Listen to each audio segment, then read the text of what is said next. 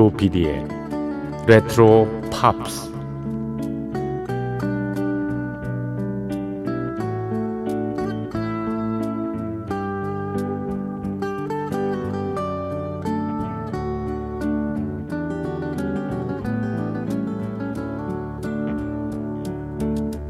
여러분 안녕하십니까? MBC 표준 FM 조피디의 레트로 팝스를 진행하고 있는 MBC 라디오의 간판 프로듀서 조정선 PD입니다.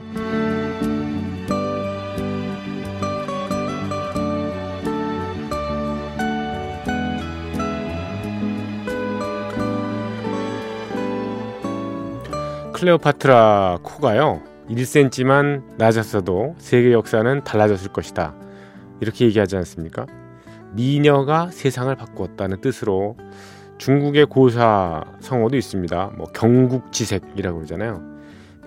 클레오파트라는 근데 뭐 이집트의 여왕으로서 나라를 직접 다스렸으니까 경, 경국지색이라는 말 그 말하고는 좀 차원이 다르죠.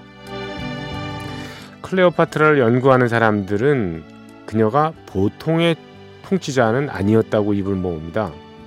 그리고 세간에 알려진 것과는 달리 클레오파트라는 결코 미인이 아니었다는군요. 왜 그렇게 미의 대명사, 아름다움의 심볼로 각광을 받았냐 하면은 자신이 최고의 미인이라는 자존감으로 사람을 대했기 때문이라고 하더군요. 그리고 로마의 두 남자, 카이사르하고 안토니우스를 사로잡았던 것은 외모가 아니었습니다. 클레오파트라는요 손에서 책을 놓지 않았을 정도로 고전 읽기에 몰두했다는군요. 그러니까 인문적인 지식이 이들 두 로마의 영웅들을 사랑의 포로로 만들었다는 얘기입니다. 게다가 클레오파트라는요 경제 분야에 아주 해박해서 부도 위기에 처한 이집트를 당시 부강한 나라로 만들었다죠. 아이를 어떻게 키워야 할까요? 이렇게 물으면 전 이렇게 답하고 싶습니다. 자존감이 뛰어난, 자존감이 뛰어난 아이로 키우십시오. 결코 세상에 나와서 주눅이 들어서는 안 됩니다. 그리고 여유가 생긴다면 독서를 많이 하는 아이로 키우라고 얘기를 하고 싶습니다. 그 다음은 네, 음악, 미술 같은 예술을 곁에 두고 예수를 사랑하는 그런 아이로 말아 키우면 어떨까 하는 음, 조언을 제가 해 드리고 싶습니다. 애들이 다 컸다고요? 저희도 다 커가지고 어, 음악이 끊이지 않는 그런 환경에서 제가 자라났습니다. 그래서 음악 프로듀서가 되지 않았습니까? 조피디의 레트로 팝스 시작합니다.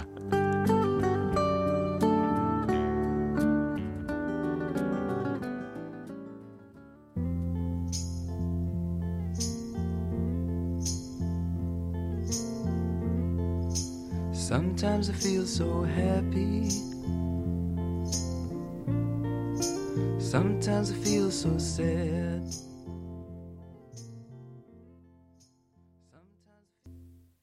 네, 조피디의 레트로 팝스 8월 14일 금요일 새벽 1시 지났고요.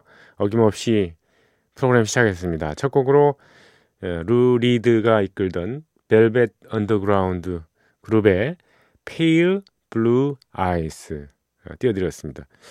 이 곡은 69년에 예, 예, 나왔죠.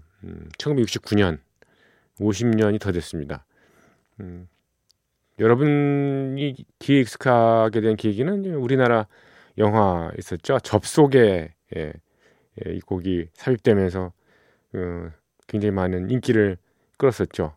벨벳 언더그라운드는 좀 언더그라운드라는 이름에 걸맞게 예, 이렇게 예, 좀 숨어서 활동하는 예, 좀 인디 밴드 비슷한 느낌이 좀 들었습니다. 예. 어, 벨벳 언더그라운드 예, 1960년대 예, 중반부터 활동을 해가지고요. 음, 한때는 음, 팝아트의 거장이었던 앤디 워홀, 앤디 워홀이라는 사람이 앨범을 이 벨벳 언더그라운드의 앨범 프로듀서로서 활동을 했고요. 또 여성 멤버인 음, 니코라는 사람을 데려와서 예, 보컬을 시키거나 해서 예, 프로듀서로서 활동을 정말 제대로 했습니다. 그리고 앨범 레코드 표지도 어 이렇게 디자인했었잖아요. 그 바나나 디자인이 굉장히 유명합니다. 바나나를 딱 이렇게 노란색 바나나로 벨벳 언더그라운드의 앨범을 예, 디자인했던 예. 앤디 워홀의 역할이 꽤 있었습니다. 네. 그때는 음, 지금은 뭐 앤디 워홀도 죽었고 또 벨벳 언더그라운드의 예, 리더였던 예, 루 리드도 2013년에 세상을 예, 떴습니다.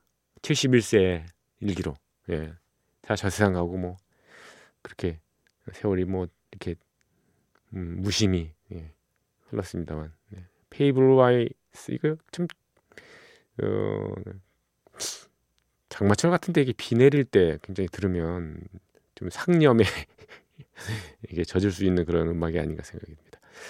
자, 1971년부터요. 1971년부터 1989년까지 에, 기간을 두고요. 저희 프로그램에서 어, 빌보드 연말 차트 Top 40를 소개하는 어, 날짜가 바로 예, 금요일과 토요일 새벽이죠. 예, 오늘도 역시 어, 이어가겠습니다. 1977년에 나왔던 Top 40 히트곡, 연말 차트 Top 40 히트곡을 예, 알아보겠습니다. 지난주에 예, 31위까지 소개를 해드렸죠. 오늘은 30위부터 예, 틀어드리겠습니다. 1977년 예, 30위에 오른 노래는요. 칼리 사이먼의 곡입니다. Nobody Does It Better. Nobody Does It Better. 예, 007 시리즈의 주제 음악이죠. 007 시리즈는 어, 전통적으로 음, 당대 가장 인기 있는 스타를 한 사람 예, 의뢰를 해가지고 예, 주제곡을 부르게 이렇게 어, 하는 거죠. 그래서 뽑힌 사람들이 뭐 많이 있습니다만 폴 맥카트니도 뽑혔고요. 그리고 칼리 사이먼도 있었고 그다음에 듀란 듀란도 있었잖아요. 그뷰 투어 케어 같은 예, 많은 그 화제를 역시 몰고 다녔던 예, 영화와 더불어 주제 음악입니다. Nobody Does It Better. 어, 칼리 사이먼은 어, 여성 싱어송라이터로서 굉장히 유명한 예, 미국의 예, 정말 뮤지션이죠. 훌륭한 뮤지션이죠. 한때는 제임스 텔러하고 예, 혼인 관계, 예, 부부 관계였습니다만 뭐 헤어졌죠. 음, 칼리 사이먼 지난번에 제가 한번 말씀드렸던가요? 어, 어느 뮤직 채널을 보니까 예, 노래를 역시 열심히 하시던데 예, 70이 넘으셨죠? 음, 네. 음, 몸이 너무 말라가지고요. 어유 막, 뭐 이렇게 예, 부러질 것 같은 느낌이 드는데 그래도 뭐 예, 성량은 제대로 나오더라고요. 예, 좀 건강하셨으면 좋겠습니다. 칼리 사이먼입니다. Nobody does it better.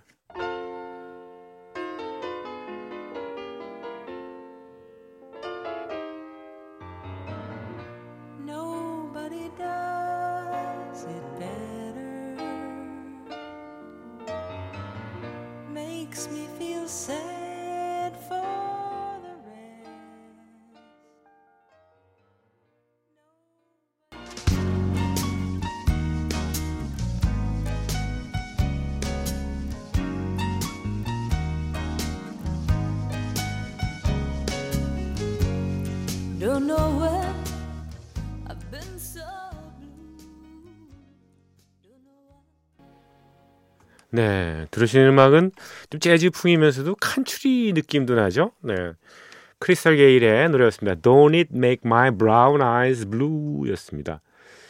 예, Don't it make my brown eyes blue. 크리스탈 게일은 예, 칸츄리 싱어 출신입니다. 예, 로레타 린의 동생 이고요. 켄터키주에서 예, 태어났고요. 1951년생이니까 예, 우리 나이로 이제 칠순이 되셨군요. 음, 정말 그 어, 눈이 아름다웠던 여성으로 기록됩니다. 이 예, Don't it make my brown eyes blue. 나의 이 갈색 눈을 우울하게 하지 마, 말아주세요. 이렇게 예, 얘기를 하는 거죠. 그래미에서 음, 어, 그 해에 예, 칸츄리송으로 뽑혔습니다. 1977년에요. 네, 77년에 그리고 팝 차트에서는 어, 3주 동안 넘버 2 2위를 기록했는데 1위는 차지하지 못했네요. 음. 크리스탈 게일의 노래 Don't It Make My Brown Eyes Blue 빠밤 빠밤 아, 이게 저 건반이 아주 맛깔스럽죠. 음, 참 좋습니다. 자, 77년 연말 차트 32가 아까 Nobody Does It Better고요. 29위 곡이 크리스탈 게일의 Don't It Make My Brown Eyes Blue라는 곡이었고요. 28위로 넘어가겠습니다. 28위 곡은요. 음, 배리 매닐로의 노래가 올랐군요. Looks Like We Made It이라는 곡입니다. Looks Like We Made It. 우리가 그것을 만든 것처럼 보인다. 뭘 만들었을까요? 네. 자, 배리 매닐로의 노래. 이 곡은 넘버 원을 기록했습니다. 한 주 동안이나 한 주 동안 이나가 아니라 한 주 동안은 네. 배리 매닐로입니다. Looks Like We Made It.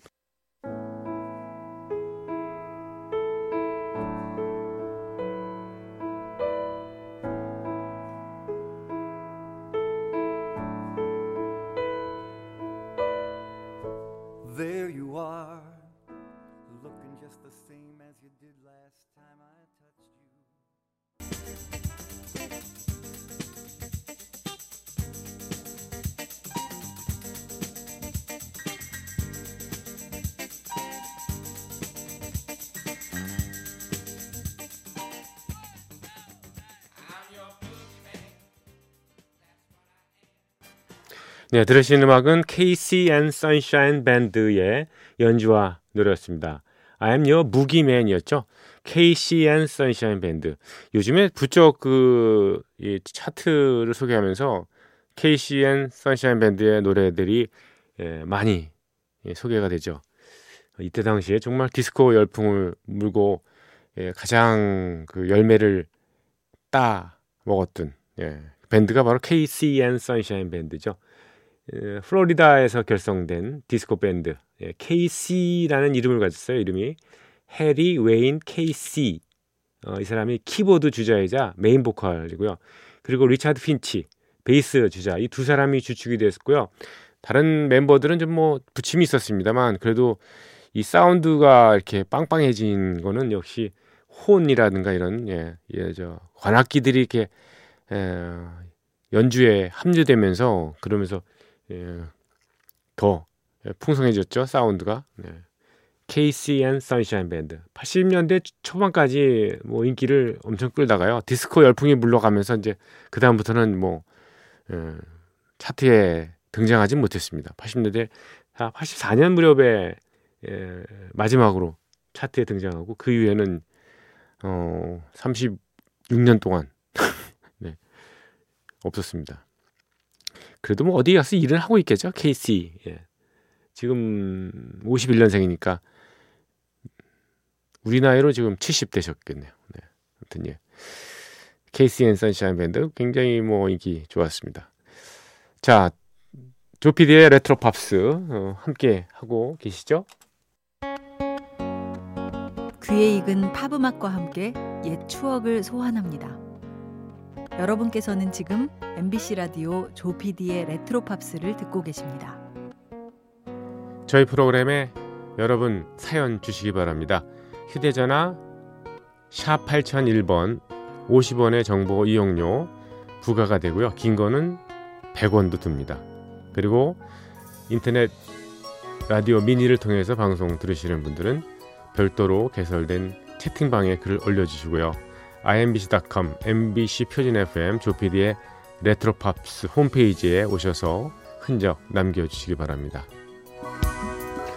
네, 1971년부터 1970년대 전부 그리고 80년대 말 89년까지를 목표로 해서 소개를 해드리고 있습니다. 음, Pop of the Year 그해의 팝 해가지고요. 음, 매주 금요일 새벽 1시 그리고 토요일 새벽 1시는 특집 방송을 꾸며드리고 있죠. 오늘은 1977년 차트를 소개를 해드리고 있습니다. 27위 곡이었던 KC 앤 선샤인 밴드의 I am your Boogie Man까지 들으셨고요. 26위로 넘어가겠습니다. 26위 곡은요. 션 캐시디의 노래가 올랐습니다. Da Doo Ron Ron Ron Doo Ron Ron 예, Da Doo Ron Ron이라는 곡입니다. 션 캐시디 음, 캘리포니아의 LA에서 태어났고요. 음, 배, 배우의 아들이죠, 배우. 예. 잭 캐시디라는 아버지. 그리고 어, 어머니는 셜리 존스라는 네, 오클라호마라는 뮤지컬에도 나왔었던 어, 50년대 60년대를 풍미했던 그 배우 이 두 커플의 예, 예, 아이죠. 예, 아이돌 스타이기도 했습니다. 파트리지 패밀리라는 음, 어, 미드에서요. 예, 엄마인 셜리 존스하고 같이 예, 나왔었고요. 음, 이저 뭐 배다른 형입니다만 데이빗 캐시디하고 예, 예, 형제 지간이기도 하고요. 어, 쇼온 캐스티 정말 글쎄 뭐 아주 귀여운 아름다운 뭐 아름답다고 표현할 만큼 예, 귀공자 스타일의 외모를 가졌던 쇼온 캐스티의 노래 The Duran Run Run Duran Run Ba-do-da-na-na-na.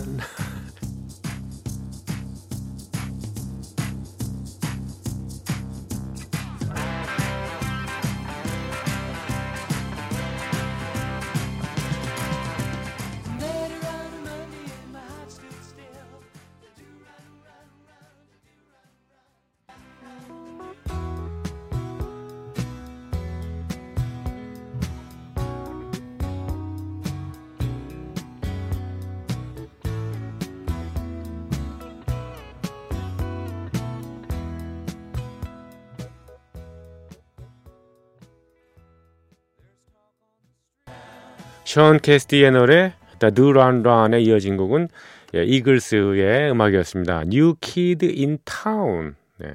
New Kid in Town이었습니다. 이글스의 이 곡은 1977년 연말 차트에서 25위에 올랐습니다. 그리고 예, 음, weekly 차트에서는 한 주 동안 예, 넘버 원을 기록했습니다. New Kids in Town, New Kid in Town이죠. 에, 글렌 프라이 그리고 돈 헨리 이렇게 두 사람이 사실 주축이 됐었잖아요. 이글스 멤버 이 둘은 에, 린다 론스테트의 에, 백밴드로서 음악 활동을 시작했고요. 이후로 이제 이글스가 결성되면서요. 뭐 돈 헨리라든가 조 월시 그리고 랜디 마이스너가 있다가 또 뭐 탈퇴를 하고요. 그리고 티모시 B 슈미트 같은 뭐 많은 쟁쟁한 인사들이 에, 이글스를 이끌었었죠. 이 사이가 안 좋아가지고요. 예, 뭐 그냥 정말 뭐 원수처럼 뭐 이렇게 헤어지고 어, 그러다가도 또 다시 만나서 예, 음, 또 음반을 내고도 그랬습니다만 영영 어, 그룹에서 다시 예, 예, 털고 나간 다음에 다시 들어오지 않았던 멤버는 예, 예, 돈 헨리였죠. 돈 헨리. 돈 헨리는 정말 싫었던 모양이에요. 이글스의 다른 멤버들이. 어, 그래도 뭐 예전에 70년대를 정말 풍미했었죠. 이사 이들은 아, 영광스러운 기간이 참 길었습니다. 어, 멤버 중에서 지난 2016년에 네, 음, 그랜 플레이가 세상을 떴습니다. 네, 그렇죠. 그래서 아직도 이글스의 활동은 이어지고 있는데요. 그랜 플레이의 이 아들이 예, 멤버로 대신 추가가 됐다고 뭐 얘기 들었습니다만 어딘가에서는 공연하고 있겠죠. 이글스야말로 정말 우리나라 사람들도 정말 많이 좋아했던 호텔 캘리포니아를 비롯해서 정말 많은 히트곡을 남겼는데요. 어, 이들의 그 앨범 있잖아요. Greatest Hits 1971년부터 75년까지 나왔던 Greatest Hits 앨범이요. 마이클 잭슨의 드릴러 앨범에 이어서 전 세계적으로 어, 두 번째로 많이 팔렸던 그런 음반으로 기록이 됩니다. 얼마나 팔렸냐면요. 2,900만 장. 와, 정말 대단하죠? 2,900만 장. 예, 그렇습니다. 예. 우리나라 인구의 반 이상이 예, 샀다는 얘기인데요. 야, 돈도 많이 벌었겠네. 저도 예전에 이글스의 공연 예, 우리나라에서 했던 예, 공연 한번 갔었는데 참 좋더군요. 예. 근데 좀 티켓 값이 비싸가지고 플로어석이 32만 원이 그랬거든요. 그래서 내가 친구와 같이 가면서 같이 예, 좀 푸념을 했죠. 아니 32만 원짜리 공연 너무 비싼 거 아니야? 그렇다고 뭐 밥을 주나? 어? 뭐 음식을 제공하는 건 몰라도 부페 식당도 10만 원이면 왜 웬만큼 먹을 수 있잖아요. 32만 원 좀 심했던 것 같습니다. 저는 플로어석이 아니라 저 멀리 떨어진 예, 예, 의자가 있는 곳에서 보긴 했습니다만 여러 가지 기억이 많이 나네요. 그래도 뭐 좋긴 좋았습니다. 자, 이글스의 New Kid in Town 예, 30 아, 25위 곡 들어봤고요. 24위로 넘어갔습니다. 24위 곡은요. 플리트우드 맥의 노래가 올랐습니다. Dreams가 차지했습니다. 플리트우드 맥 역시 어 일세를 풍미했던 예, 그룹이죠. Dreams 이 곡은 이들이 예, 히트곡을 많이 냈습니다만 넘버원 히트곡으로는 유일한 겁니다. Dreams. 음, 영국에서 결성됐는데 활동 무대는 주로 미국이었었죠. 그리고 멤버들의 이합 집산이 굉장히 심했던. 네. 그래도 이 무렵에 예, 이 Dreams가 어, 수록됐던 앨범이죠. Rumours 앨범, Rumours 앨범 정말 많이 팔렸죠. 예, 예. 그것도 뭐 한 천만 장 이상 나갔을걸요. 예. 거기에 뭐 Dreams 말고도 예, Don't Stop 이런 노래 있잖아요. 그런 노래도 굉장히 히트했었는데.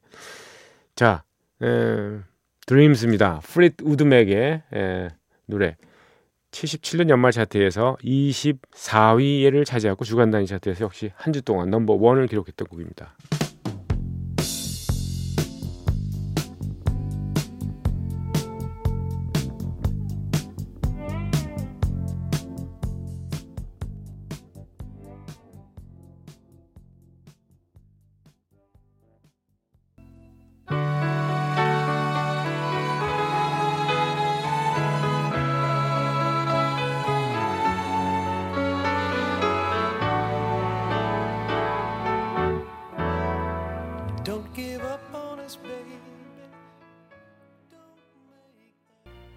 네, 들으신 이 발라드 사랑의 노래는 데이빗 소울의 노래였습니다. Don't give up on us.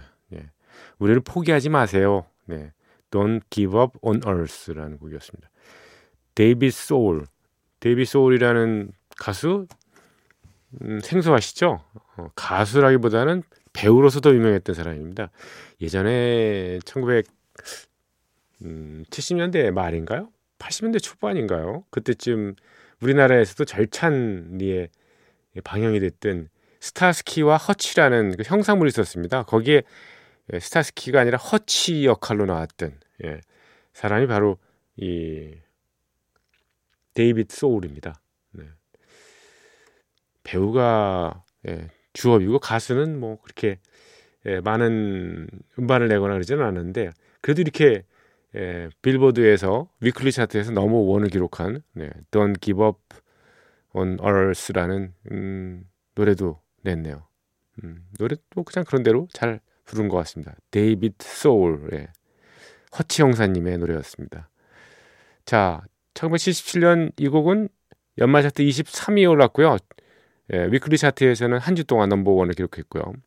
자, 77년 연말 차트 22위 곡입니다. 22위 곡은 어, 레오 세이어의 노래 When I Need You가 올랐군요. When I Need You Just close my eye and I need you 뭐 이렇게 나가는 곡이죠.